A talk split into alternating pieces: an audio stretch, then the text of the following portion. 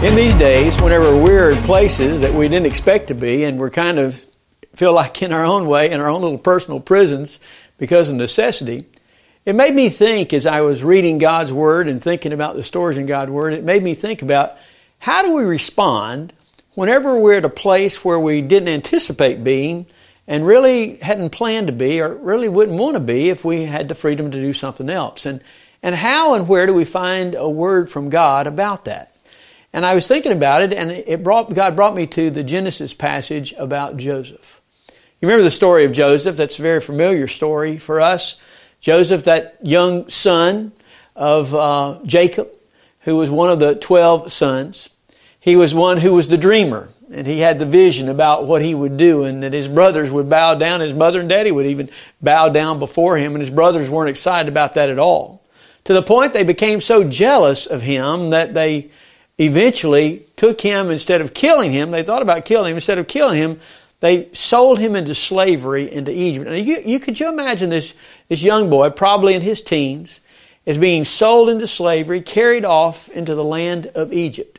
I'll assure you that is not what he wanted to happen to him and is not where he wanted to be.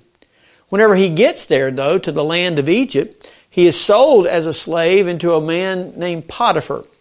And he, he is placed there under the leadership of Potiphar, and Potiphar begins to realize how important this young man is and how smart he is, and therefore he places him in responsibility over his whole house. And what it tells us in God's Word is that, that, the, that God was with him. That Joseph was there and it wasn't where he wanted to be, but that God was with him there and that God blessed everything that he did. You read this story in, in uh, chapters 37 and continuing on in 39, and you find out how successful he was and how blessed he was, and that no matter where he was, the Lord blessed him, and everything he touched, the Lord blessed.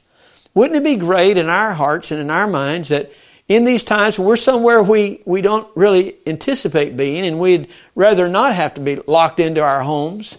But even there, we find out that God is with us just as much as anywhere else, and that God can use us to be a blessing to those that we're around, and that God's hand and God's power is not restricted in our life. But that's not all that happened to Joseph. Remember that Potiphar's wife tried to seduce him, and he resisted her because of his godliness. And then she lied about Joseph to Potiphar, and Potiphar believed her. And Joseph gets thrown into prison or into the dungeon. And there in that prison and dungeon, once again, Joseph had a place where he didn't anticipate being and certainly would not want to be. But even there in the dungeon, he found favor with the jailer and the one who kept over him. And he was blessed by God in that place to eventually, he's given responsibility and he's given authority, and people are blessed by his work there, even in the dungeon or in the prison. Because he, Joseph was more concerned about living for God and realizing that God was there with him than he was getting out of circumstances and situations that he found himself in. Even there in the prison, whenever there came a time, whenever somebody needed to have an interpretation of dreams, God revealed to Joseph the interpretation of the dream. For one, the cupbearer, he was going to be restored into Pharaoh's house, and for the baker, he was going to be killed. And it happened just like Joseph said. And Joseph told that cupbearer, when you get restored to Pharaoh's house, tell Pharaoh about me and get me out of here, this prison. Well, you remember what happened? The cupbearer forgot. For another two years, he forgot. And Joseph was once again still there in that prison, in that dungeon, in that place where he wouldn't want to be, but God continued to use him. Until finally, Pharaoh had a dream that no one could interpret. And the cupbearer remembered that there was someone named Joseph in prison who had interpreted his dream. And Pharaoh calls, after he's told about Joseph, calls Joseph out of the dungeon, out of the prison, into his presence. He tells him that he wants him to interpret his dream, and Joseph is able, under the power of God, to interpret his dream and tell him all of what those dreams would mean and how it was going to be seven years of plenty and seven years of famine, and that, that Pharaoh needed to appoint somebody who would be in charge of saving up and storing enough food to preserve not only Egypt, but the whole world at that time.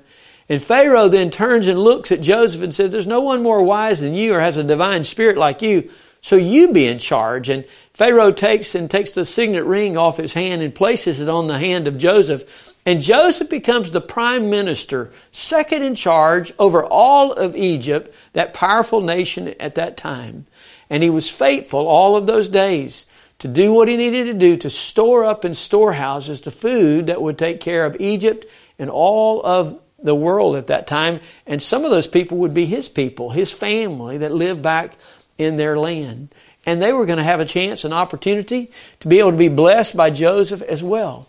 That story helps us to understand that when we're at places where we didn't anticipate being, or maybe that we wouldn't choose to be, that if we will really seek and we'll really think about it, God is there with us just as much as He will be anywhere else.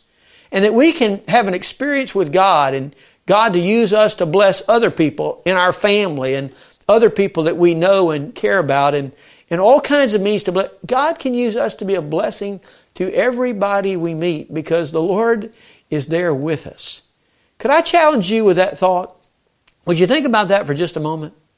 Whenever you want to get discouraged, whenever that, that day keeps being pushed out to where we'll be set free again to live normal lives, could I encourage you that in that place where you are and during this time that we're going through this, would you please remember that the Lord is with you, that the Lord will bless you, that the Lord will take care of you right where you are, and that Joseph be an example of how we're to live and how to respond in those times when we find ourselves in a place we didn't think we'd be and wouldn't necessarily choose to be all the time.